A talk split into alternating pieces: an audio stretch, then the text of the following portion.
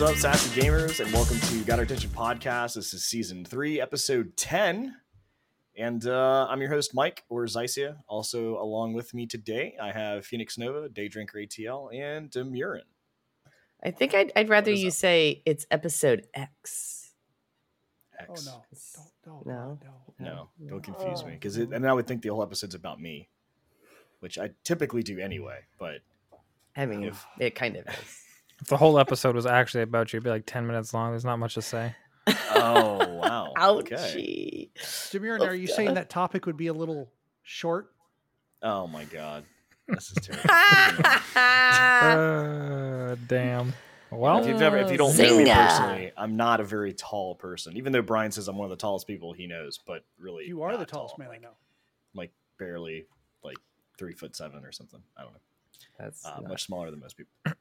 because you're So- still taller than me. And And you're like three foot six. So no, no, I am not. I earned my five foot status, and I am not letting it go.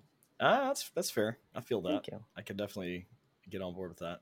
Uh, so starting off today, before we kind of get into some of the things we're going to talk about today, I want to just shout out to all of you guys who helped us out with Shocktober uh, this past month. Uh, we played a, fr- a scary game every Friday uh, to raise money for Able Gamers Charity, and because of you guys, we were able to raise one thousand forty-two dollars and seventy-one cents. So shout out to all of you that made that possible, and that's just super awesome. Our goal was a thousand, we exceeded it. Uh, and obviously, Able Gamers is super pumped. And, uh, and actually, on the stream when we were talking, uh, Vinny from Able Gamers, who was with us, uh, even talked about some of the things that you know this money would be going towards, is helping you know someone that does have a disability try to be able to to play a game, however they need to modify a controller uh, or keyboard or mouse or whatever to make that happen. So uh, it was just really cool. Uh, I definitely say check out that stream. Uh, really, really cool. Um, fan or really cool guests we had on. Uh, we had Nito, we had uh, Kathy uh, from Ter- Terciops Terciops Studios. Oh my god, you said it right. I had to think about it. Uh, and then also Vinny from Able Gamers. Uh, so it was really cool. Uh, we had a, just a blast playing Phasmophobia, uh, raising money, and it, and it was just it was just a good time. So uh, can't wait till next year. But again, thank you guys so much. Really appreciate it. That's uh, it's super awesome. So. So today was kind of interesting. I was sitting there thinking, while I was talking to them, like the rest of them about this, and I was like, you know, what can we talk about today? And you know, there's things in the news, like the whole Twitter thing, and I'm like, I don't know if I really want to get into that. Like, there's just so much, just crap, really, with all of it. I'm just like, I'm not, I'm not wasting my time on that. So It's still I decided evolving. to come up. Yeah, and it is still evolving. Like it's kind of wild. But uh, so what I thought about was like, you know, we haven't really talked about like the games that really kind of changed us. Uh, and I know there's a lot of like famous iconic games that kind of changed. You know, I I initially added this as games that changed the industry, and I'm like, but that's so like large of a topic that, and it's kind of also opinion, and it's and I don't want to get history facts wrong, and but I was like, you know, it'd be more interesting for us to talk about games that kind of influenced us and made us who we are today as gamers. And and I literally spit it out as that. I didn't say video games only. I didn't say you know has to be a tabletop or a card game. It could be anything. So any game that changed your life.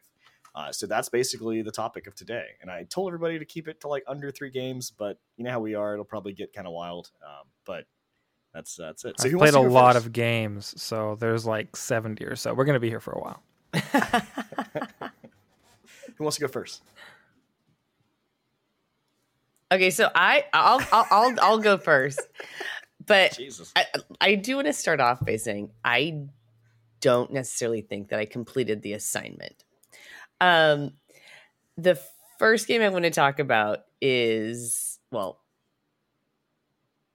I used to have to travel a lot for my job, and so like three weeks out of the month I was traveling. So I got a Nintendo DS. This is how Nice. old, how long ago it was. I got a Nintendo DS, and I played uh, one game specifically uh, until I actually finished it. And it was the very first, I'm pretty sure the very first game I actually ever finished. Nice. And it was Maybe. the Simpsons game. It was a great game, but it so as far as like changing my life, uh, it, it changed my life in that I finally finished it, and I was just like, I remember being in the hotel room in Andover, Massachusetts. And I was like, yes, yes. I was so excited. Um, like jumping on the bed Sucks for your as, yeah, it's like a 28 year old. And yeah, yeah, there was like nobody in this hotel. It was, it was owned by a golf course. It was a, a great hotel, but I'm sure everybody was like, what the fuck is this lady like, doing? So- Damn, she never had sex Yeah. before. Calm I know. Yeah. Who did she invite back? anyway, so that's the game, the first one that came to my mind.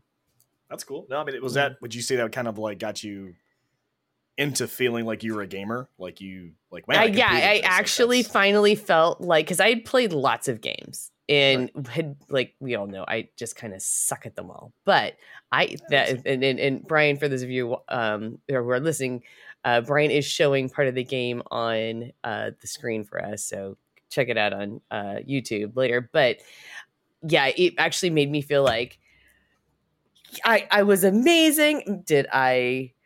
complete everything? Was is it, I, de- I de- definitely wasn't a completionist. I didn't go back. I was like i did it. I'm done. Let's move on. But it was I- and it was a great game. I really actually really enjoyed the game. I would i would play it again if i had my nintendo ds still.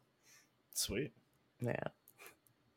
Any more, or is did you want? oh i thought i'd let somebody else go you before want somebody we- else to go? Okay. yeah and then I, we'll, just like roundtable it All right, so I'll go. So again, a lot of games in my history. I mean, talking like as like I was literally probably five or six when I first started playing. uh, I would say games on my own. Like I would probably play games before that with like an older brother, uncle, or somebody. Um, but like on my own, like I've been playing. Like I remember playing Wolfenstein 3D. Like I remember that was a thing, and there was like a mod for like Barney characters. Like it was crazy. Anyway, um, but when I got older, once I got to a teenager, and there was one series, but really the first game that really kind of like made me go, "Wow! Like this is more than just a game. This is almost like a movie." And it really was. And that series is Metal Gear Solid. oh yeah So Metal Gear Solid is uh, it's like an espionage kind of like spy um, uh, movie game. Uh, you basically have your main character Solid Snake, who you start off as um, basically infiltrating this base, uh, and you kind of learn as it goes on what the you know the purpose of it and everything is. But just like any good spy movie, there's obviously like twists and and traitors and all these different things that you kind of uncover as time goes on. And to me, that was really cool. Like the whole plot of it was just like kind of amazing, especially as you know as a teenager, kind of playing through like this so so called movie. Um, with different voices, different characters, and and and the middle, and actually, uh, Mission Impossible was also one of my favorite movies back in that time.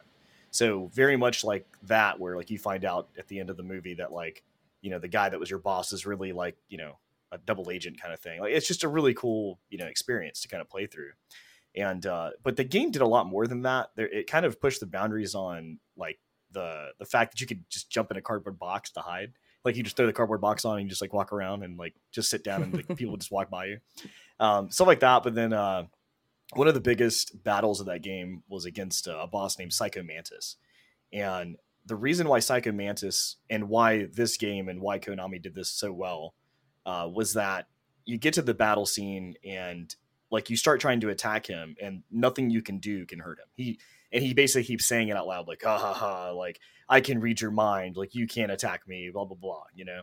And another part that I didn't get to experience but I found out later is if you had any saves on your memory card because those were a thing on their PS1 uh, Yo, that would uh, that were days. Konami games, he would have actually read those out. Like, oh, I've seen you've been playing, you know, whatever game.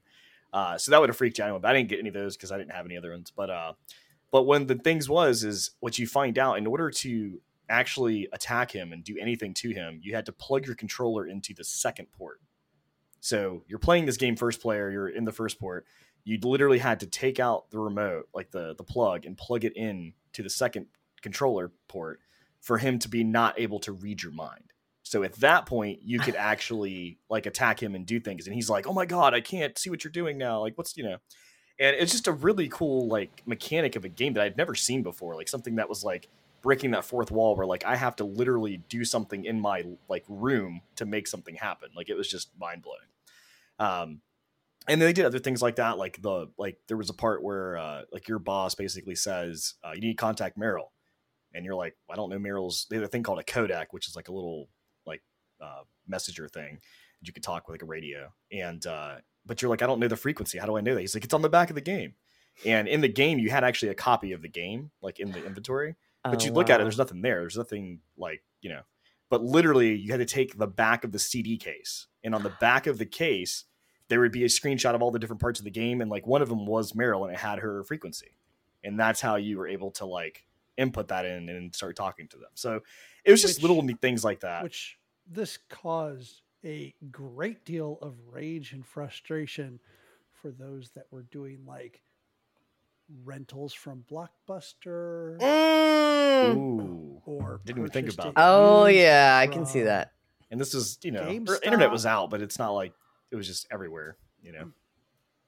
Yeah, that's kind of funny. I never thought about that. I definitely Yeah, owned it. there was there Um, was a lot of frustration of people that had no clue because they're like, "Where do I find this?" And they're, they're like, "Look at the back of the box." I'm like, "I don't have that." I physically don't have the back of the box. Yeah, I mean, so the game did a lot of things like that, and even uh, I said the series because I played Metal Gear Solid one, two, uh, Metal Gear. So the- Metal Gear started on Nintendo.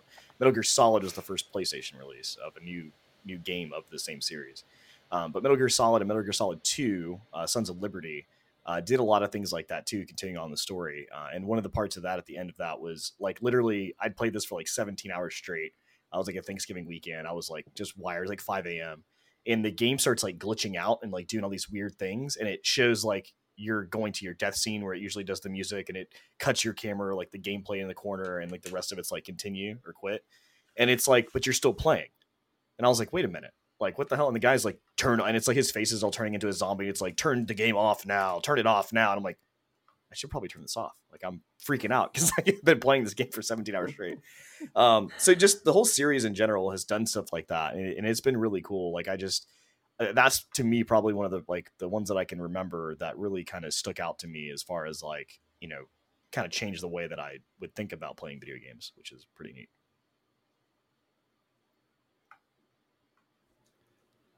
I would say one of the video games that really blew my mind was the original Star Raiders. And Star Raiders. I got Star Raiders on the Atari 2600. And the Atari 2600, while a good system, uh, also, you know, had Pitfall on it, the first third-party game for a system, uh, or at least from EA, the first manufacturers of third-party games. But Star Raiders was a game where you had the Atari 2600 had a joystick that you could move with a single button on it, or you had the turn things and it had like a button on each side, the paddles. Right. And all of a sudden, you got this game that you play with the joystick, you fly a ship around, and you have a second controller that has a keypad on it uh, with essentially 12 buttons. You could put like things over the top of it. And you could jump uh, hyperspace from place to place, visit star bases, uh, you know, go to different parts of the galactic map. And So you're saying this is like an early No Man's Sky?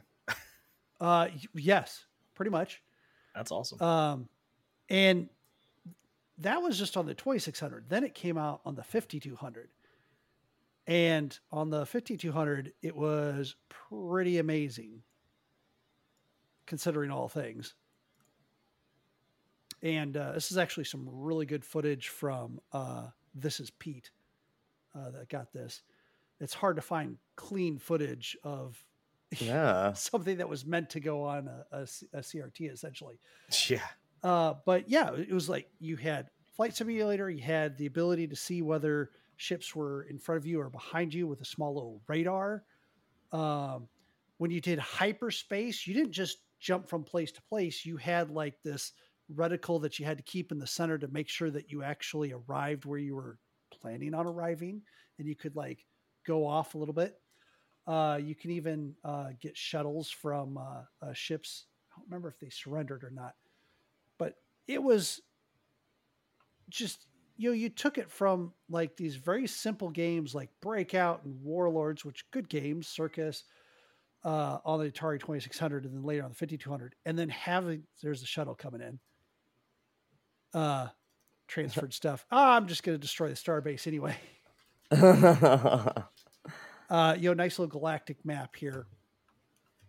Oh, that's cool. Uh, you warp energy like made it so you could only transfer, uh, you know, go so far. But uh, yeah, here we go. Here's some little bit of combat there. Uh, ships coming at you.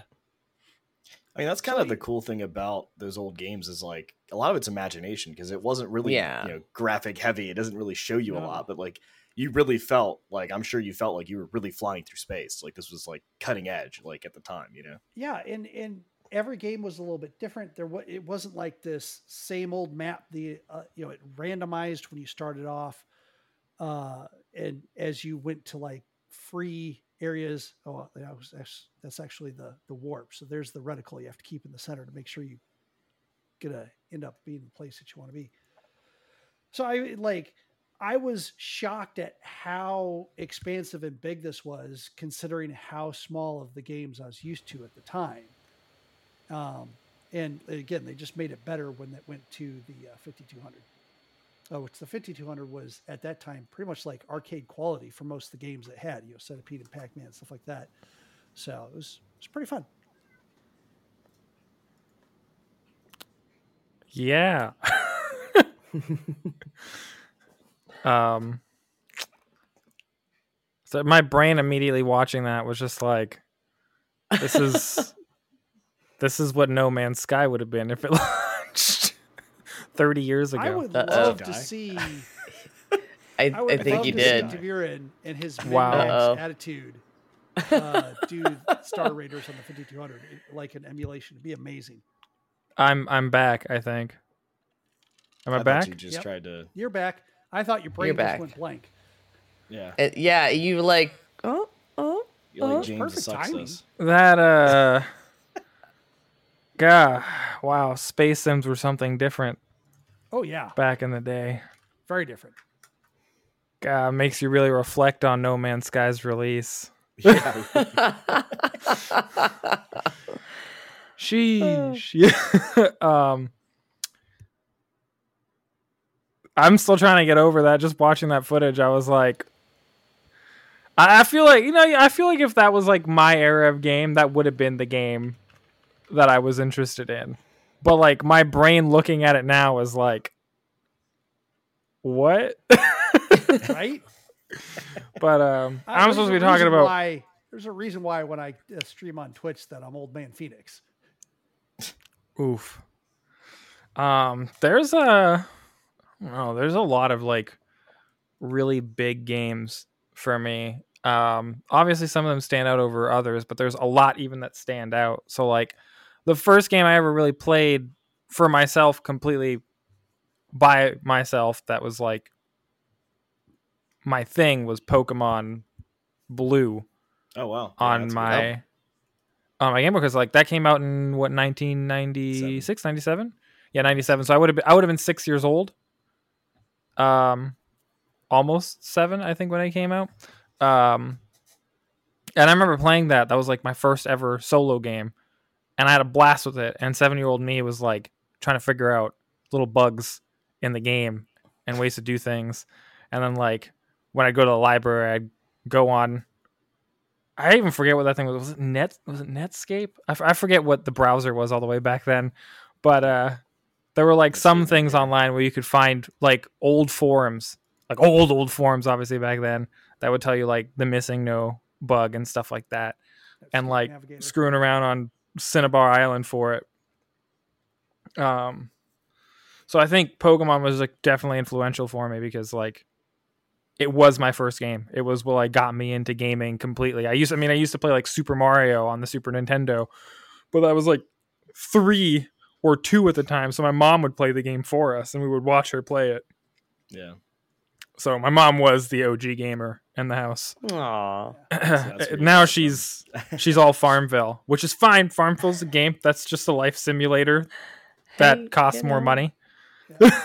We we talked about how you know s- people do their thing all day and then simulate all night, and that's okay. I mean, you know, Wow. there's plenty of times makes where you like happy. playing. Is that what the kids was are it calling Lawnmower it? these Simulator? days? No, I think I like Pokemon because that was like I definitely had I had Red and Yeah, I definitely put un- a lot of hours in that too. Unfortunately, all I could find was this uh, footage here that seems to be of Zelda. Oh no. Yeah, I never I never played Zelda.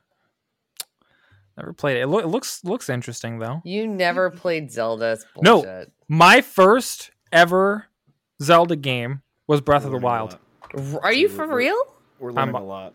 I'm You dead didn't serious. have the shiny gold cartridge?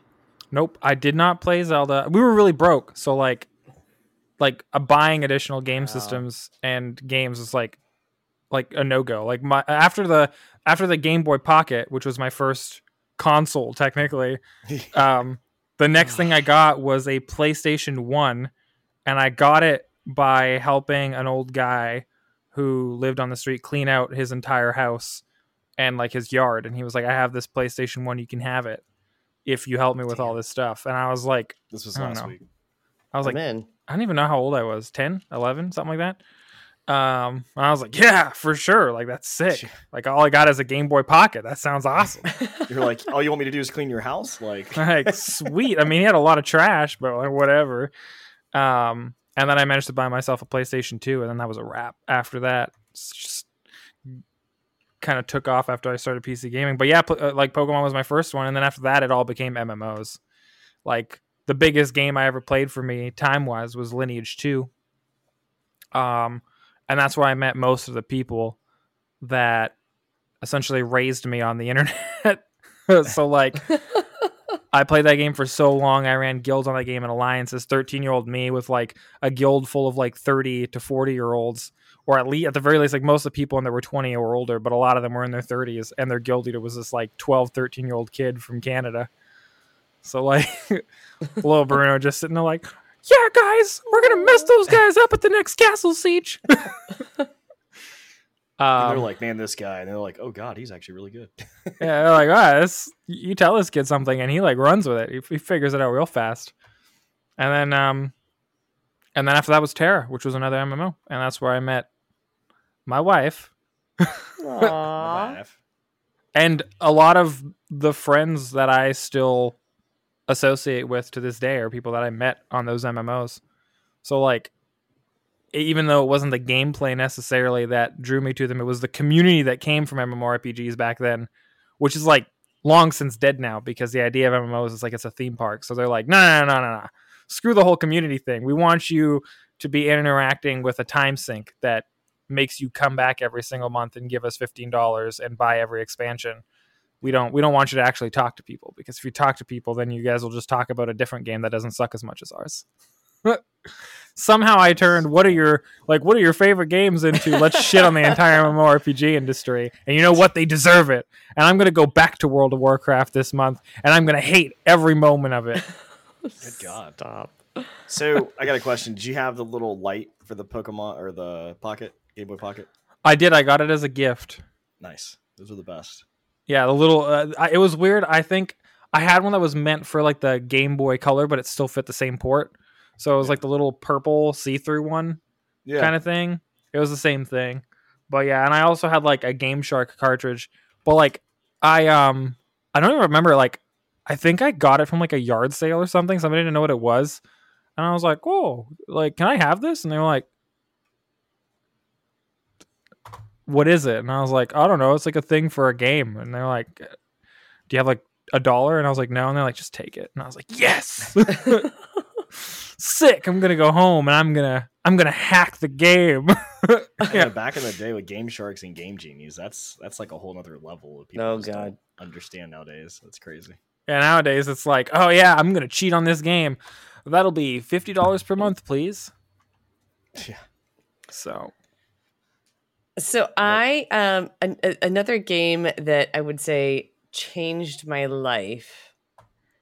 Maybe a little controversial. Um Brian, what we had a blast from the past moment talking about a game store that existed like in the 80s and 90s. It's now shut down. And you said it in an, a, a podcast like three months ago Babbage's? and it was like me- it, it was babbage's there was another one But I do remember walking into Babbage's and the other one that was just like Babbage's, the, their competitor, and my somebody very close to me in my life who was an adult um w- bought leisure suit larry the og leisure suit larry. And i think that's when i realized like oh my god games are for adults and i can't play this one and i wanted to play it so bad and for those of you who don't know about leisure suit larry it was at least the older versions not at all pc it was very it, it, it- the uh, first one was called leisure suit larry in the land of the lounge lizards and leisure suits were like suits that were creamy colors or vibrant colors and the they always had their sleeves rolled up and they would wear them to bars and hit on women and there were like strippers involved and stuff like that and i always wanted to go and my parents would like lose track of us and like we'd go to the leisure suit larry demo and they'd be like what are you doing? So i thought that leisure suit larry I, would, I actually might try to play leisure suit larry. Just They to a finally see what it's all yeah. Oh yeah there's about a billion of them they the last one was from 2020 so yeah i mean i could still definitely play it apparently it's on nintendo switch guess what i'm downloading it's funny is like there's two games that I come to mind and I think about like adult stuff. It was like Duke Nukem 3D. Like you literally walk into a strip a strip club. Like, that's Yeah. the first level. And the second one was uh, Police Quest, I think three or four. Uh, so I my old family, not my old family, my like babysitter and her family that's like who I visit with a lot. And they were all policemen, so like they had Police Quest because like it was fun for them, and I was like, oh, okay, cool, I'll check it out. But it was very adult. Like there was a point Oh, where yeah. you walk into a strip club or walk into like the the wrong lo- uh, locker room. So you go into the females and they're like in bra and panties, and you're like, "Uh," and you can't see anything. It's like graphics from like 1990, but it was hilarious. Like it was just like, oh, can't play that one anymore. Like they caught me, you know. It's just funny. oh, look at all those leisure suits oh, Man. good old days So the other game that I have, and this is probably not a spoiler to anybody, uh, but it's another like series, but that is actually Zelda. Trash. Uh, shocker Yeah. what surprise. Uh, the one that sticks out. So, I mean, I I've played almost all of them. Um, there's a few that I have not played, mainly mainly because of the console that it was on or released or whatever. And Mm, mm, um, mm. so Not a forth, real so on. gamer. but uh, the one that stuck to me forever is Ocarina of Time. Uh, it's the one that released on Nintendo 64. So 3D graphics, kind of uh, breaking that barrier of like you know next gen technology, and like so the whole idea of like the Zelda you know story is that the main character whose name is Link, not Mhm. Zelda, spoiler, uh, is basically trying to save the land of Hyrule from Gandorf, uh, or Ganondorf, or Ganon, or whoever he is in that game, because he changes his name type of each game, um, and has like a different, uh, almost like persona or like entity build or whatever. But uh, but anyway, so Ocarina of Time was really neat because for one, it was it was definitely an adventure game, uh, and it was in 3D. Uh, and when you get to Hyrule, like the the actual pasture of Hyrule, um, it almost felt open world. Like it was kind of a wild thing where you could just kind of run through, you know, the area of the field and just kind of go different places, and you could go into this little town, and uh, and very much like the first game, the original Legend of Zelda from Nintendo NES, um, it was kind of open in the sense of like you could kind of pick your path, like like you could just go straight to the third last dungeon and walk in and it's pitch black but you don't have the weapons to do anything but you could go there. Like there's no stopping you um, Ocarina of Time is a little more limited on that, uh, but there were temples and these certain temples that you had to go to to solve. Like you could kind of get to some, and you can actually watch videos on YouTube. People have broke this game very much, and they've actually added in new like modes to play uh, and all kinds of fun stuff like that. But um, one of the things that I actually was looking up some stuff about it because I just want to make sure I remembered stuff. But uh, the one of the the actual first games that did lock on targeting for 3D was like actually of Ocarina of Time. Um, but you know, you think that now, like 3D targeting, like you're just going to target an enemy and you always stay camera angle locked to them. Like that's just something that every game does now. It's not really something you think about. Um, but that was very new in this game. Uh, but the whole point of the game in this one, which because every Zelda game is different, like in the this type of the story of like what's the the thing, right? Uh, in this one, he had ocarina, and he could actually play songs uh, to to trigger certain emotions or whatever. Uh, and in this one, he actually was able to play a song of time. And if you played this at the actual um, the temple, uh, Temple of Time, you would actually travel through time. So you start the game as like little Link, like baby Link, essentially, like teenager, preteen. Uh, and then when you travel through time, you become adult Link, and it's like a darker, scarier world because you know obviously the darkness has taken over more, and there's actually like zombies and stuff. It's kind of weird, um, but it was just a really cool aspect where like you play this whole game, and then just like the original, it goes when you beat the game, it does like the dark side. Um, you basically travel through time, and all of a sudden now, like everything is just more evil, you know. Um, but in this game you had to travel back and forth a lot there was a lot of things you had to like go back in time to remember and go do and go back in the future to do something else so um other thing with that game too is fishing and uh, obviously if you know me now yeah. like i love me some survival crafting games where i'm just you know you also love fishing, wood drinking a can of beer uh, but no, that's the whole thing with this game too. Is fishing. There was a fishing spot you could go to, and there was always this rumor of like you could catch the Loch Ness monster and it was like, oh, shut up! Like, and this is like back before that is actually internet. really cool. you'd have to go buy the Game Informer magazine that have like you know the whole walkthrough, and uh but no, like it, it was legit. Like you, like people would like I had friends would be like, oh, I, have seen it, I've seen it, and I'm like, oh, whatever, dude. Like, there's no Loch Ness monster, and and then now, if you look it up, there was actually a Loch Ness monster that if you you had to do a certain thing, like a certain like few steps to make that happen. Um, like certain time of day, blah blah blah. But it was just like really cool things like that that you could like, and it was just not. It wasn't like throw it in and you just push the button and pull it out. You had to actually reel it in and do like the whole thing with the mechanics with the controller and stuff. So, um, it was just a really neat game. Uh, the other one that I have for Zelda is Link to the Past on Super Nintendo. That one to me, that always has a soft spot in my heart. Like I just love that like look of like the old school like 16 bit or 32 bit games where you could just like top down run around and and discover things and like just it was a lot of puzzling but it's just it's zelda it's a zelda game it's, it's just really neat um, but yeah those two games to me like that that really locked me into the zelda like you know uh, franchise i guess but um, original zelda legend of zelda on nintendo like you know anything like that breath of the wild i mean all of those games have been super good and that's kind of what got me into like playing it you know adventure games and stuff like that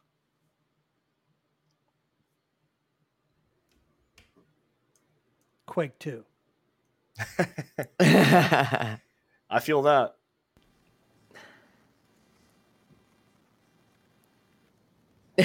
All and for those of you who can't hear anything, it's because we're busy watching. yeah, I mean, but but why specifically Quake 2? Quake Quake 2 was something that um both myself uh, and my wife played. Um, went to LAN parties. Oh yeah. Nice. Um, ah, computers there. Um, that's awesome. Talk about the good old days. Like, and, and I mean, and, and when I say my wife, it's I'm I'm unfortunately in this case talking about my first wife. Uh, oh. Uh, although my second wife very much loves to play it as well. Um, but this was the game that uh, before I had played first person shooters before and had horrible, horrible motion sickness. And I was like, I, I like I can't do this. Like I can't play these games. These games suck. Um, I played Quake 2 and I was like, oh my God, there's something about this where it doesn't cause me motion sickness and I feel pretty good. And because of that, this was the first game that started me down the very dark and expensive path of building a game machine and specifically buying 3D add-on cards because at the time they were add-on oh, cards. Wow. The Voodoos at the time. Oh God. Yeah, I I had original Voodoo. I had a Voodoo That's two. A name I haven't heard and then, in a while. and then I had uh, uh, a Riva TNT after that, and then TNT two. But the original cards, they only did 3D. You had to do 2D out of your computer with a pigtail, plug it into the 3D card, and then it came out of the 3D card and went into your monitor. And all the 2D was handled by your onboard video, and all the 3D was handled by your add on 3D card. Guy in that Yeah. video was getting tweened.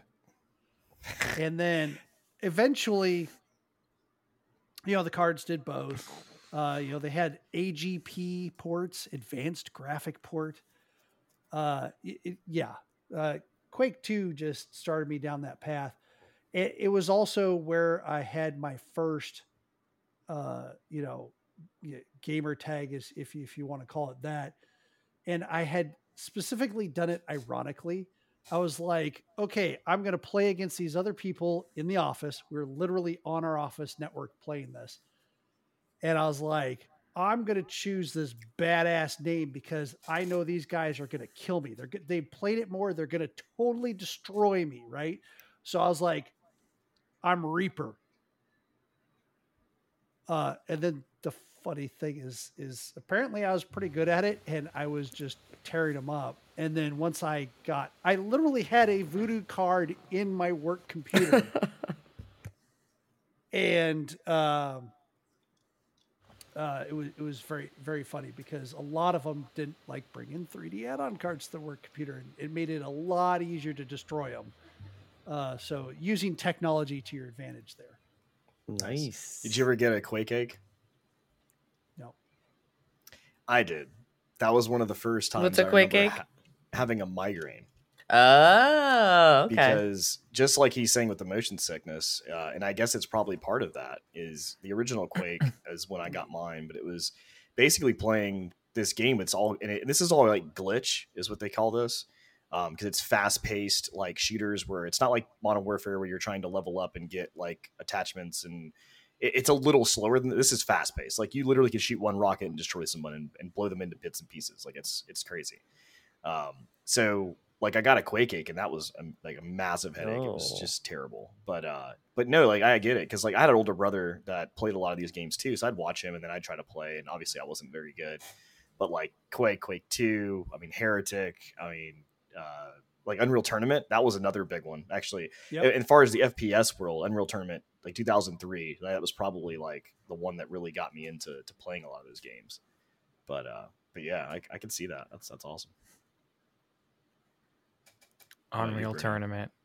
Oh yeah. There's a game I haven't heard of in a while. The new one just didn't do it. Yep. I don't know. Um, I guess all the Souls games. I don't know that I could choose one because I've invested so much time into Souls games in general. Um, but uh, the Souls games have a weird balance to them where like I use games to like unwind and relax. And I know this sounds weird. as stressful as Souls games seem, Souls games at their core are almost they're a little bit of reaction and a lot of pattern recognition.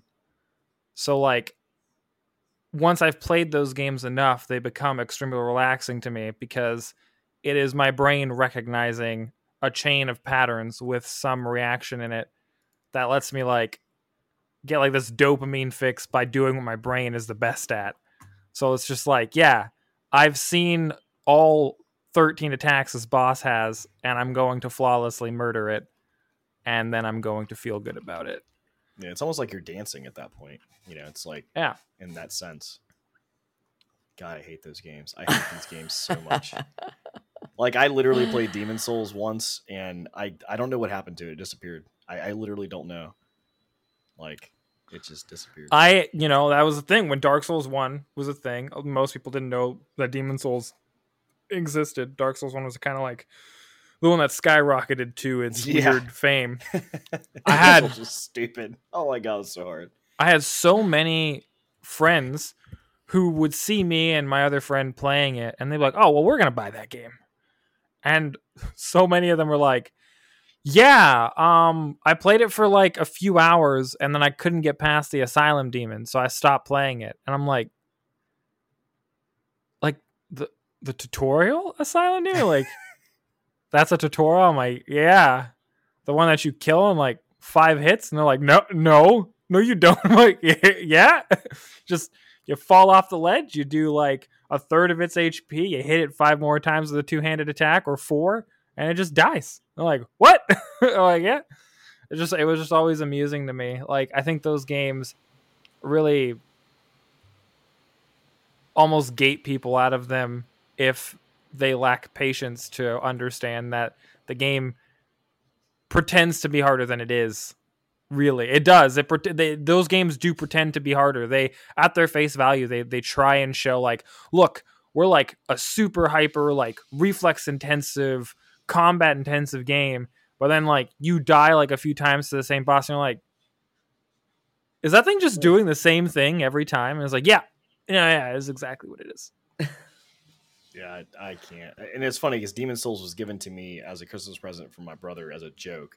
I didn't know it was a joke. He was like, "Yeah, here." I'm like, "Oh, cool. I don't know what this game is, but awesome." And then like I started playing it, and I was like, "This game is fucking terrible." Demon Souls is really, honestly, unforgiving in comparison Yeah. to Dark Souls.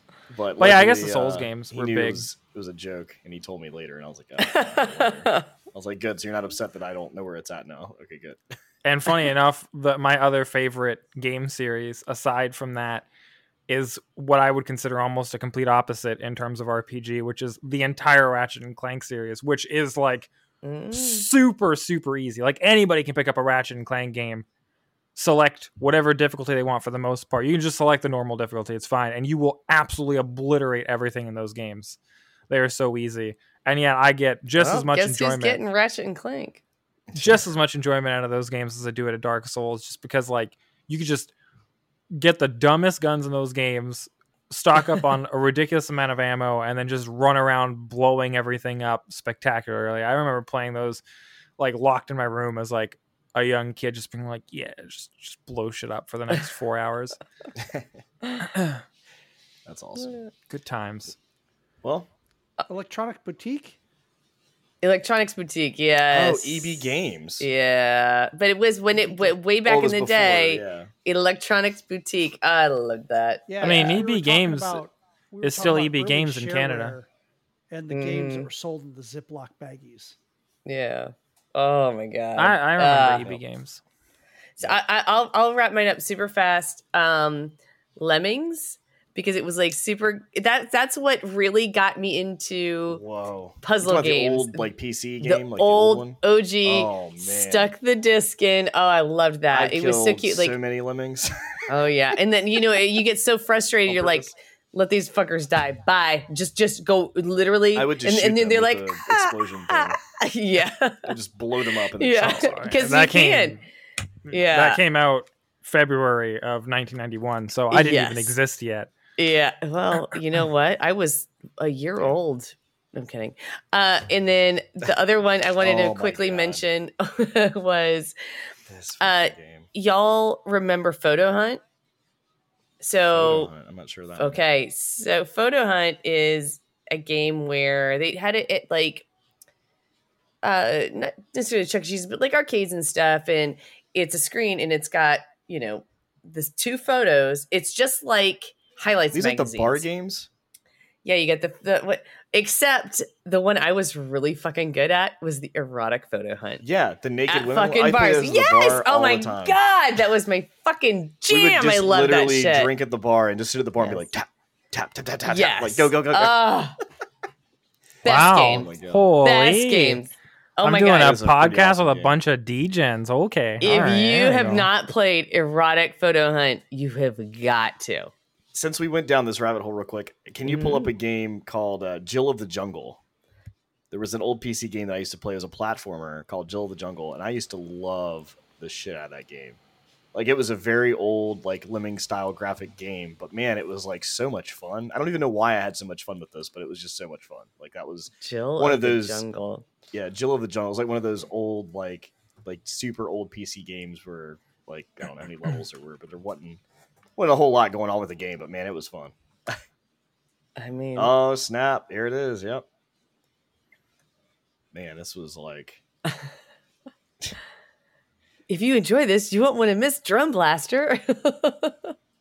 But yeah, it was like puzzles and stuff. Like you had to Oh, yeah. like, collect things and yeah, this was this. I was like her outfit too. sure. She looks like a fucking rockin' Tinkerbell. Minus Yeah. wings. Yeah, really. But there was so many weird levels and stuff. Like it kind of got like spacey at one point. Like, Mhm.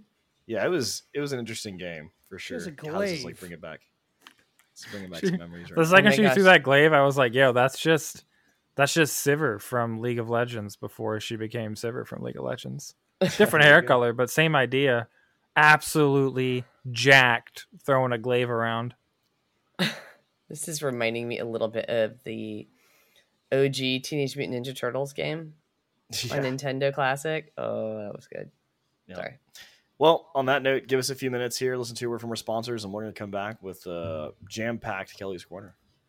Jam packed? Mm. Does it have jam in it? No. Tomato jam. I, I'll go get some jam. And we're back.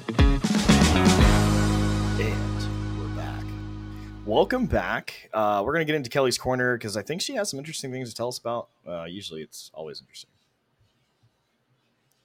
Just one interesting. And I, I did, I did say usually.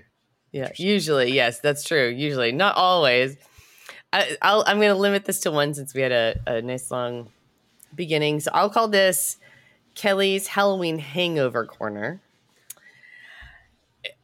My husband told me about something very interesting, and uh, since we all talked about it, uh, all of us except for Bruno talked about it at some point uh, this past weekend so y'all who was the director of nightmare before christmas Tim Burton. it's not it wasn't tim burton he got all the fucking credit It's funny. I'd never seen it, but I just assumed. Oh god Yeah, That's fun.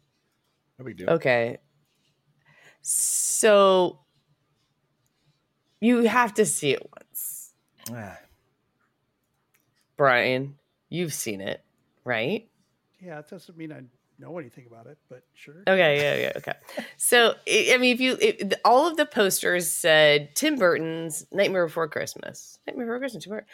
So, Tim Burton actually did write The Nightmare Before Christmas. You can actually go to, or uh, you can go to a used bookstore, or because none of them, no regular bookstores, practically none of them exist anymore. There are a couple of um, them around, but Amazon it. Oh, you can actually buy the book, uh, uh, books of Nightmare Before Christmas. So Tim Burton did not direct the Nightmare Before Christmas. A guy uh, named Henry Selick actually directed it. He was the stop motion animator. He is the stop motion animator. Um, when uh, Tim Burton, so Tim Burton uh, designed some of the characters, some of the main characters. He wrote the story. He showed up at the very end and like kind of clipped a couple of things up and was like, "It's good," and then sent it out, and everything was great. Uh, Selick and his crew were the ones who did everything. No oversight by Tim Burton. Uh, didn't have to consult with him or anything. Tim Burton was actually away doing a couple of other movies at the same time. I think one of them was Ed Wood. So he's in LA doing all of this stuff. Three weeks before the movie is set to go into theaters, they start saying it's Tim Burton's Nightmare Before Christmas. And Henry Selick's like, WTF? I just spent. I, if I had known you were going to be playing this as Tim Burton's, you know, Nightmare Before Christmas, things would have been a little. If I'd signed up for that, then it would have been fine. That's not what happened. So they decided because of the success of things like Beetlejuice and Edward Scissorhands and um, Batman Returns, which Tim Burton did direct, they were going to capitalize. Disney was going to capitalize on this moment and call it Tim Burton's Nightmare Before Christmas. So recently, Henry Selick was doing uh, a an interview with um, a. I mean, I want to give them credit. Um, AV Club, and hold on one sec. Sorry, guys. Really great podcast. Really great Kelly's Corner. So he he was doing an interview with them, and they were asking about like all the partnerships that he's done, and he's like, "Can can we just stop for a second? I'm I, I mentioned it at the beginning of the interview, but let me let me just go back through with this. Like, there were no like partnerships. There were no you know let's work on this together. That's not how it's usually ever worked out. It's he's been given free reign or kind of teamed up with somebody, but this part is his. So he was creating Nightmare for Christmas, not really a partnership. That ended. They started, he started doing James and the Giant Peach, which Tim Burton was a producer on. But again, Tim Burton got a bunch of the credit. At the same time that that was happening, the first Toy Story was happening, and that was all computer graphics. That's the way things were going. Yeah. And so that kind of overshadowed James and the Giant Peach, but other stuff was happening behind the scenes with James and the Giant Peach. I didn't Peach. realize those came out around the same time. Yeah, you, yeah it, I had I had to th- I I was well, surprised guess, too. Pixar, like that was a whole nother yeah. level of like movies. That, that literally it's a whole different Toy Story. So genre, right? Yeah. yeah. So stop motion is one thing. Computer graphics completely different. So Burton, Tim Burton did produce James and the Giant Peach, but again, really wasn't involved. Selick got into the, a pissing match with one of the Disney execs, David Vogel, who he was not speaking kindly about go and read the AV art, the article. Like he was just he he was not happy. Uh, I guess David Vogel's ego was really getting in the way. He was trying to change too much of the the movie and the stop motion. So it ended up turning out to be a kind of a, a, a, not not a really great movie because Selick didn't have complete ownership of it. And he was getting told by Disney, well, this isn't going to be good anyway because there's no computer graphics in it, overshadowed by Toast Toy Story. So things kind of went to the wayside there. He talks to Wes Anderson, or Wes Anderson sees his work as like, you're the shit. Hey, I'm doing this movie, A Life Aquatic. I need some stop motion stuff. Can you do it? Again, all Selick and his team, they did all that. A Life Aquatic, The Life Aquatic was a fantastic movie. Then uh, he did Coraline all on his own. Henry Selick found the a distributor. He wrote the screenplay, and it was all the stop motion was him and his team.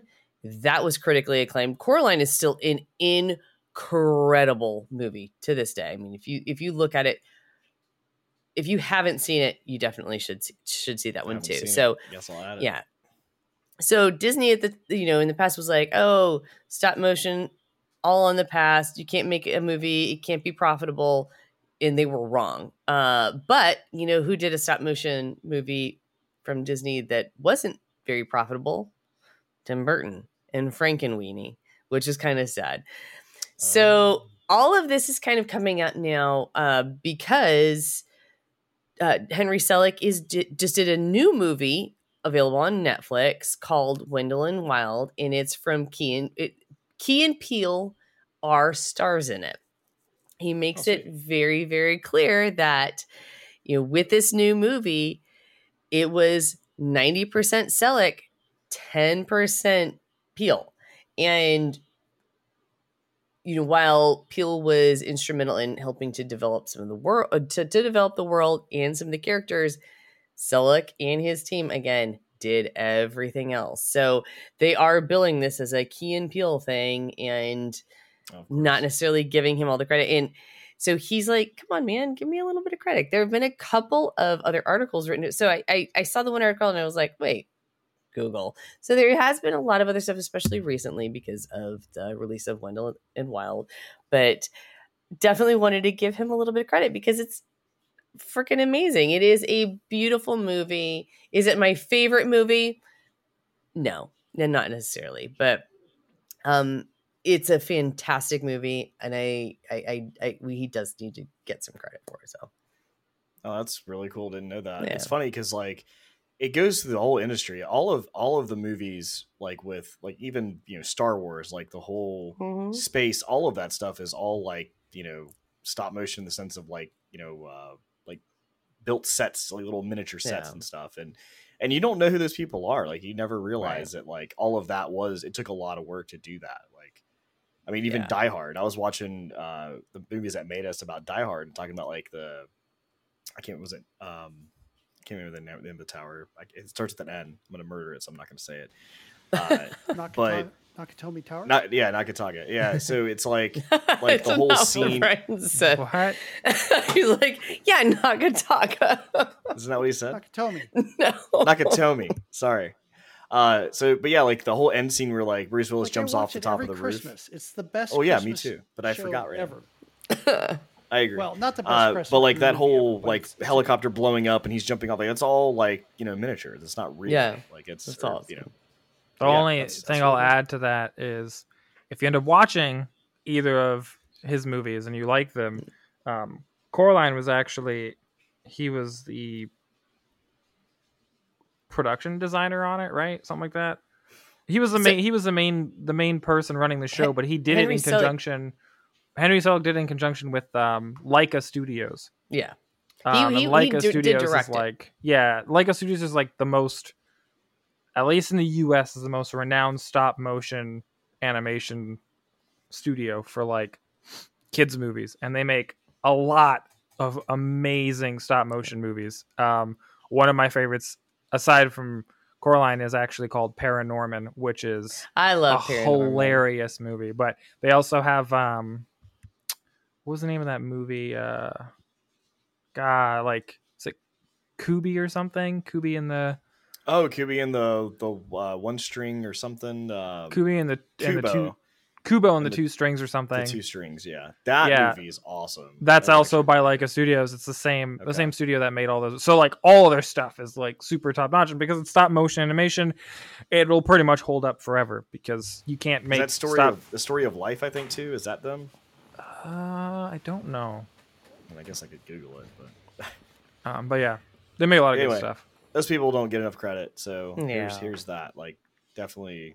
And definitely Danny Elfman, uh, uh, he did say when they were talking about, he, they asked him, you know, about uh, Nightmare Before Christmas. He's like, well, if you ask me and Danny Elfman, the other would say the other made it. And because Danny Elfman did write all of the songs that are iconic, and it would not be Yeah. the same movie if Danny Elfman had not been involved. So, Absolutely. talk about a collaboration. Yeah. So get into some games we've been playing. I know we actually have.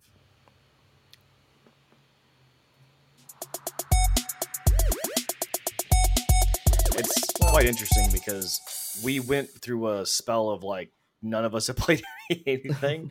and then now it's like this week I'm like, dang, we actually have a lot of games on here that we've actually played. So kick it out, Brian. Uh, I've been playing Persona 5 Royal. Um, it's, been, it's, it's not a new game. This game's been out for a while, but it is new on Game Pass for PC. So, because that I, checked it out and said, oh yeah, let's play around with this for a little bit. Uh, uh, it's it's from the Persona series, which um, if as as you can guess, this is the fifth one, but kind of not because it's like an add-on with Royal. Uh, you play this teenager in high school. Uh, you find out that you have a persona, which uh, is kind of like this thing that you cut a deal with, and it gives you powers. It's uh, it's To the devil. it's really interesting. And the funny thing is, too, is that Persona is not even the original series. The original series is Shin Megami Tensei, also about teenagers saving the world with things that come out of their bodies. It's so Uh, weird that Brian loves these little teenager games in high school and stuff. He's like all about these type of games.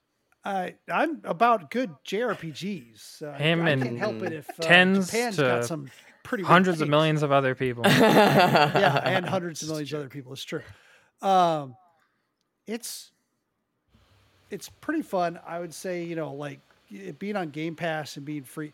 I'm still like I'm a I'm a couple hours into it and still feel I'm in the tutorial. oh uh, wow. like any normal JRPG. Uh, it's very stylized. Even the menus are super stylized.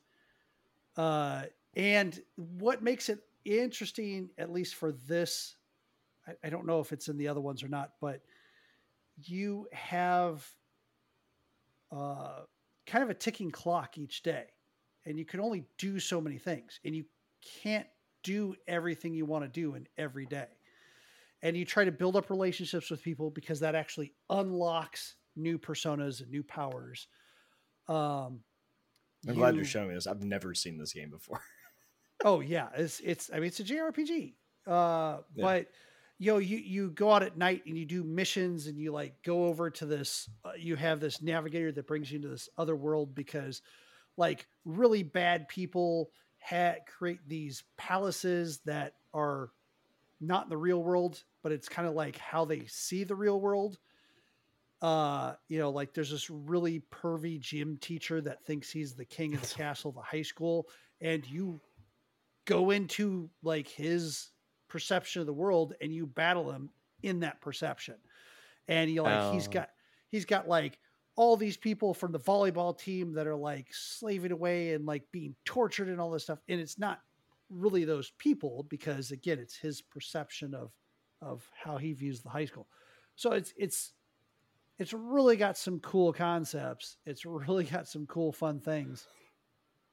Uh, and on top of that, it's kind of a fun RPG uh, with building up your powers and doing all kinds of crazy stuff. And you like build up a persona really powerful, and then like it doesn't learn anything more, so you merge it with another one, and and you build up new powers through that new persona. You like you. I, now I haven't gotten to this part, but apparently you make friends with the school doctor and she like apparent I don't know if she experiments on you or something, but then like oh, like- this is, this It- is, no, is it this goes Leisure places. Suit Larry. I was gonna say it it a hundred percent Japan goes places. okay, got it, got it. Um, Okay. And at the end of the day, you, you and see the whole thing starts that you're this that teenager that saw this guy taking advantage and abusing a woman. So you came up and you told him to stop, and you kind of shoved him back, and he fell back and hurt himself. And he sued you and won because he was an important big shot. And you got kicked out of your high school. Your family was so disgraced, they sent you away to this stranger that they hired to board you as you went to this other school. Like, like Jeez. it's a shitty situation that you start with. Uh, so it's it's kind of cool, like building yourself up out of it and like becoming essentially the superhero that is like uh, taking out really evil people. And it keeps and the whole thing's done in flash uh, flashbacks because you're in the future when you got arrested. oh wow, It's weird. It goes places. It's like the Dahmer series. Whoa. except That's another cannibalism. podcast. Yeah. And you're the good guy. Uh, I have been playing.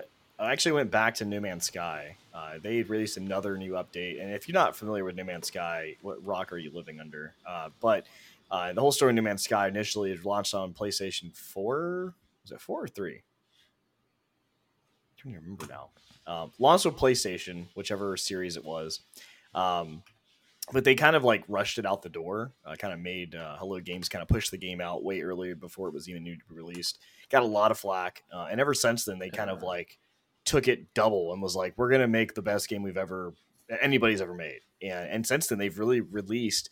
I think there's like I don't even know eight to ten uh, DLCs at this point. That's all free. Just if you own the game, they just keep pushing it out, and they've added a lot of new content and a lot of new uh, capabilities, and just uh, it's just really awesome. So I haven't played it since probably the fifth one. Um, so I kind of stopped for a while, let it kind of build up, and now I'm going back, and it's been a blast. Uh, again, kind of like your uh, was it Star Raiders, like flying through the universe, kind of discovering planets, you know, trying to figure out where I want to build a base. Uh, they've added a lot of um, a lot of life to the areas. Like there's Slightly like random people. updated Just, graphics. yeah, slightly. It's it's similar Yeah, to Star Star Raiders. Raiders. Yeah, it, it- it launched on PS4 and PC at the same time. PS4, So- that's what it was. Yeah, so it was like you know they've added a lot of like character to it, like where the immersion is a lot better now. Where I'm on a planet and I'm like I was literally like building something, and I look over and like another spaceship just landed next to me, and I'm like, uh, Hey. I'm like because and there is multiplayer in a sense, um, but I'm like who the hell is that? And apparently it's a trader that they just added into the game, so like they just like land like random places now, but anyway, really cool game. A lot of things going on in that, and I'm having fun with it. Definitely a survival game. They've added a new relax mode, uh, which takes away a lot of that if you just want to play and just just really veg out and chill. Um, So I'd say check it out. It's uh, you know, it's it's whatever it's priced right now currently, it's worth it because you're going to get basically you know ten more games worth of content. Um, for the price you're going to pay, so even if you pay at full price, whatever that may be, it's it's definitely worth it. So check it out. It's going to get a lot of support. I mean, this is a dev team that got threatened to be murdered several times Yeah. after the release of the game. So if they're still working on it now, there's a good chance they're not going to quit anytime soon. If they were going to quit, they would have done it ages ago. I well, mean, another they, thing too is they did the right tactic when that happened too, where they just went dead silent and they said, Hmm. "Fine, we're not going to tell you anything." The, the right tactic for moving forward, maybe not the best tactic for self preservation, considering how psychotic people are, but Yeah. mean, people the UK police protected what they them. do. So they, Well, it they legitimately at one point had you like like had actual police escorts for all of the people on the team. yeah. It was pretty nuts, pretty wild. They So- uh they also did really good because they were putting out updates for this game, and then they had also another game, the first game they ever released. Uh, I don't remember the name of it right now, but uh, Uh, what is it, Joe? Is it Joe Danger or something? oh yeah, yeah, yeah, yeah. Joe Danger. you're right. Um, and they actually were still putting out DLC for that. That's all included free. Like they actually went back like to do that. So they're like something hey, people don't realize. bailing on this game. Like it's we're still They actually have released another game since No Man's Oh. Sky called The Oh. Last Campfire, which is a small little artsy RPG I feel like I've seen Oh. that. I'll have to check that did surprisingly well. out. Makes sense. Apparently, two people on the team wanted to do their own little project, and Sean, the owner of Hello Games, was like, "Yeah, do it. yeah, there dude, you go. we're good. we Gucci. It can't turn out any worse than the last one." No, you don't have Ooh. PlayStation down your back. Like we need a launch title now. we set up a whole new bar. It's it's buried somewhere under the Earth's crust. so I uh, I support Hello Games immensely. I actually is it right here? I have I have Sean's number right here. I actually have somewhere in my office. I have the physical Atlas Pass from when I took Oh, part nice. in their ARG when the game was trying to remedy its horrible image. Um, and essentially, if you participated and did part of the math equations or whatever, they sent out um, these actual physical Atlas passes. Atlas passes or something that exists in the game. Spoiler. alert. oh, cool. It's really cool. Yeah, they unlock like you get there's like three different levels, and like you'll get to a door, and it's like, oh, Atlas Pass one needed, and you don't get it till later, and you have to come back if you ever. Yeah, do. my Atlas Pass V4 in real life doesn't unlock anything yet. So, Sean, if you somehow ever see this and you, you want to do something with that, I'm all ears. Hashtag No Man's Sky. I'll Cool. work for you. Anyways, Great. um, we'll move on to the game that I played. The only game that I've played really this week, for the most part, with the exception of one other that I probably won't talk about. Um, I actually started playing a game called Days Gone, which I feel like anytime I've said that to somebody in the last week, they go, "Why does that name sound familiar? Why do I feel like that game's dog shit?" And I'm like, "Yes." Days Gone is another survival game brought to you by one of Sony's studios. It's the only game that studio has actually ever made, to my knowledge, and it was a massive flop on release. oh, Um, it got review bombed to hell, Oh, I remember this. vanished to the depths of nothingness. Um, people cited like weird issues, like they were like the characters are boring, there's a lot of bugs, the world is like not what we expected, yada yada yada. Um, and honestly, I saw a lot of that and it turned me off of the game. I was like, yeah, all right, well, I'm not gonna touch Yeah. it. Well, it was on sale for twenty dollars. I think I think the sale's over now. Um, but I was like, let me go look at the reviews. The recent reviews are like essentially to the effect of we don't know what the hell people were talking about. This game is like amazing. And it, it really I started reading into it. It seems like the game got review bombed to shit because Oh. people are going to be shitty. Um, and the game didn't have Yeah. the issues that were didn't have as many issues as were said. It almost suffered from like a miniature No Man's Sky, where like unlike No Man's Sky, it actually delivered on a lot of what it promised, but people expected more of it, so they kind of just dragged it through the mud, and then it ended up its its minor flaws ended up being something really massive. But I've been playing the game a decent amount now. I've probably played like twelve hours of it which isn't bad for a game like this, I suppose. I, I don't think I'm anywhere. I don't even know if I'm done with the tutorial, to be totally honest. The game is huge, um, and essentially the premise is is you are um, a guy named Deek or Deacon. You're a biker, and something happens, and people start getting kind of zombified. It's not exactly clear. Like they're zombie esque. They call they're called freaks, and the game opens up with you essentially living through that time of like when the freaks began and uh, yeah you essentially do a time skip two years forward right at the beginning of the game and the game starts out and you are surviving in the oregon wilderness as this biker who still wears his biker patches and everything and you are considered a drifter so someone who does not belong to any remaining surviving group of people but instead just wanders the wilderness um, with your best friend boozer um, It's a thing trying with a gun. to unfold the mysteries of your wife's demise from when the attack of the freaks happened. and the characters are incredibly well written. Like you meet them, you're like, oh yeah, this character seems cool. And then the more you get to know them, you're like, wow, this character's an absolute piece of shit. And seeing them makes me physically angry. Um, because they did such a good job. Like I feel like every character I've met fits with the world really well in the sense that everything that's like all the context around them and the world makes sense for exactly how they are and what they do. It's really interesting. And like you're met with these quests where like you have decisions as to like where you want to send survivors and stuff, like what camp you want to send them to, but all the camps suck in their own way. And then like the more I play the game, uh, initially I was sending them to one camp, and then after doing some quests where I sent like a younger girl there, based on what happened to her, I was like, okay, absolutely not. Screw that camp. I'm never sending anybody there again. I, I hope that I get to kill them in the future. But like the game is really actually super well done. So I highly recommend Days Gone, weirdly enough. Wow. Uh Thanks, I'll check it out. a It's been on hidden my list, survival like, gem. I've It's it. not even that's the thing too, like for somebody who like I'm I've got it set pretty high on difficulty, which makes it really difficult, like over the top at some points. But the game seems to have a lot of good difficulty settings to the point where like if you wanted to play it as like a chill survival game with heavy story emphasis and just a really beautiful world, you could 100% do that. That's really cool.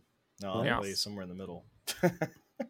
Yeah, it's that's uh awesome. it's been a ton of fun and uh I mean, hopefully they do a lot of sales for it and people buy it or people just buy it at full price. I mean, I don't know. Uh the game was supposed to be according to the studio they intended to do a series of games, but because of how terrible the first one did, there will not be a Days Gone 2.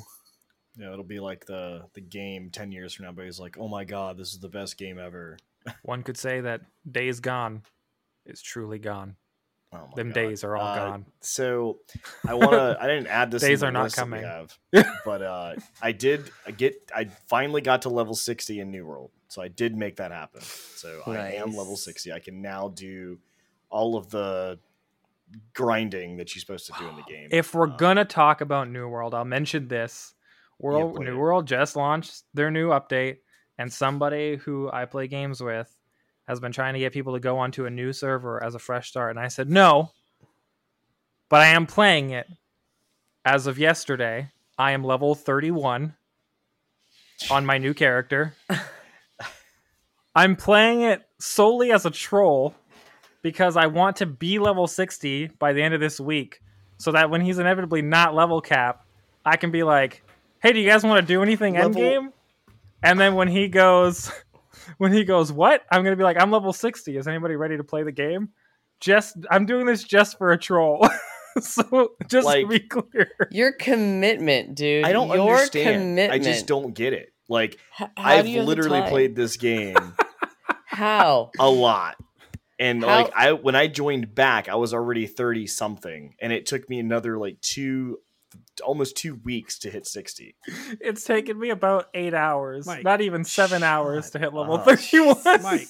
You're a fucking machine. Also, Mike, you have a kid. I mean, fair. I guess there's a lot of I time mean, in we the can't evening even that I could start just be playing. recording until a certain time at night because That's of true. Yeah. this. It's That's true. Demurin has I also don't stay a up till 4 a.m. lot of extra time on his hand that you do not have. Well, He's now I want to I want to be clear because I am impressed with myself. It is only like 7 to 9 hours of game time that I've used to hit 31, which I feel Oh, is yeah, very low. Don't don't get me wrong. I'm not saying that it's just because you have a lot of free time. You min max the shit out of stuff like most people I haven't seen before. Like like I would not be shocked if you put your mind to it that a year from now I would be like seeing Demurin on awesome games done quick or something like that. Because he's just like, oh yeah, I found the optimal way to get through this thing. I can do the game in five minutes. And it normally is a ten hour game. Well, I'm level 60 if you want to run some stuff. anyway, uh, segue into the next game I did play, which is Chivalry 2. So I played Chivalry uh, initially on Steam. Um, Chivalry 2 is actually included on Xbox Game Pass. So I decided, like the other night, me and friends were like, hey, you want to play something new? I was like, let's just try this, whatever. So we did. And we actually had a lot of fun enough to where, like, when I got off work today, I kind of booted it up a little bit just to play a little bit more because, like, it's a lot of fun um in, in in the sense of like so new world like it's third person in the sense where you're running around mmo and you're slashing things but it's not like realistic or anything um but this game kind of puts me in the character of like a medieval character where it has like a sword and shield and you're like running around and as you can see the gameplay like um but there's a lot of i could see how this game is like a, a very hard one to I love master the blood. Yeah, it's it's You you know, it's first person shooter, but really like first person swordsman. Mm-hmm. Um, and you literally like have different modes and like everything you do. There's three different types of attacks. There's a slash, there's a stab, and there's like an overhead. And depending on who you're trying to hit, like if they're blocking, like you have to use certain ones. And if you turn the like your um, analog stick as you're swiping, like you can actually hit multiple people and it's just a really fun like it's a different take on like fps to me it's been really fun. I've been enjoying it. Um just you know running around bashing people's heads in and you know kicking them and just it's just been it's been fun so You know, Um, a regular Thursday. yeah i mean check it out if you're into the fps and want something a little different. Uh it's a good good way to do it. It's definitely team tactical because uh, if you get ganged up even by two people and if you look at any movie or you know tv show like game of thrones or something like that where people are battling like you got to think like one person in front of you all right i'm watching that person i'm going to try to do everything he does counter it blah blah blah. But then you add in a second person to your side or you know 15 more people around you like you die pretty quick. It doesn't matter how fast or good you're at blocking like you're going to die. Like so Yeah. there's a lot of that in this game which is pretty fun. So i think having a little more like a team based aspect of it is actually pretty neat so um and the last game that i played because i play a lot of games obviously i play a lot of through shocktober Mm. but the last one i do want to mention from shocktober is phasmophobia uh talked about it many times before uh, but there's a lot of new updates they've done they actually did a halloween update this year and uh, me and daydrinker got to play it uh, over um, last friday and the game has changed a lot like not in the bad way like it, it took us a while Yeah. to kind of uh kind of get our our bearings again because Yeah. like the menus have changed there's a loadout option there's a store there's like the maps are different like there's new assets there's new everything I, uh, so it I took kept us a thinking I was adding stuff yeah, to our loadout, but I was adding Yeah, stuff the- to like my cart basically. yeah, it was whole it's super store strange. and Yeah. yeah is a lot different and a lot lot more obfuscated than what it Mhm. was before. Yeah. But uh, I will say we had a lot of fun, um, you know, still trying to figure out the game for that most part. But, you know, even the Asylum, Asylum was probably one of our favorite maps, but we never really played it much because it was so large. And usually it just, like, to find the ghost room or ghost, like, it was so hard to do because it was such a massive map that uh, they actually reworked it completely. And it does look completely different. Like, I had no idea where anything was no, at I, had no clue and uh, was. they also have a different mode where you can like um like kind of restrict certain areas of the asylum so you can make it a smaller run if you want to uh, but there's just a lot of cool stuff with the game um, definitely highly recommend it if you're if you're wanting to get scared or not get scared or just play a ghost hunting game uh, it's definitely one to check out because it definitely is the most realistic game in that sense of like something that will kind of put you in the sense of like a ghost hunter so Yeah. definitely check that one out So to round out the phasmophobia or not phasmophobia but the shocktober stuff there were two games that mike played last year one was find yourself and if you watched or have seen the footage from last year find yourself was the one that started off on like the subway train Uh, and Ugh. there were lots of mannequins involved and then you kind of like flash back to your home ugh. yeah so there was there was that whole clown section, right? Father's Oh, yeah. Day is actually supposed to be the prequel to that, and it was just released. It was actually released the i think it was the day after day after the last game you played solo. So Phasmophobia, he played last. Oh, that's you right. played last Friday, and the, so the Friday before that was the last time you played something solo. So that did just get released, and I did download it. I have not gotten a chance to play it yet, but I also downloaded the demo for from day to day, and from day to day is it, it has not yet been released. It is just the demo. That is the game that the I guess I I don't know. I shouldn't call it a sequel. That's the game that you play like a little portion of at the very end of Summer 58. It's like, oh, here, Oh. here's our next game. So that one hopefully is coming out soon. So I'm going to play both of those. Definitely seem like Shocktober contenders for I'll say, it next sounds year. like I'll be playing them next year. yeah, so we'll, we'll see how At least those, out. I'm like, I like the story enough to where I'm kind of intrigued, yeah, but yeah, that's the scary part. So, yep, yep, yep. well, cool. That uh, that wraps up our got our attention this week. Uh, if you are wanting more, uh, check out our website sassgaming.com and uh, or send us an email goa at sassgaming.com. We'd love to hear what you have to say, and we'll read it out loud and we'll answer questions potentially. So go ahead and do that. Uh, if you want to support us a little bit more, patreon.com slash sassgaming. Uh, we always appreciate anybody that wants to do any of that. We really appreciate it. Uh, the new year's coming up soon, really quick. It's already November. Uh, we're Can't probably, believe it. You know, a few more podcasts and we'll be done for the year. And uh, but next year, a lot of big things. Uh, we're definitely going to try to push to get merch made. Uh, I want to be able to have a store that you know you guys can go to and buy and send send quirky things to other people just because you love us. Um, so feel free to do that. But yeah, that's that's coming. So there's a lot of things like that in the works, and uh, yeah, we'll see what happens. But until next week, our next podcast, uh, we'll talk to you guys later. Y'all have fun. See you.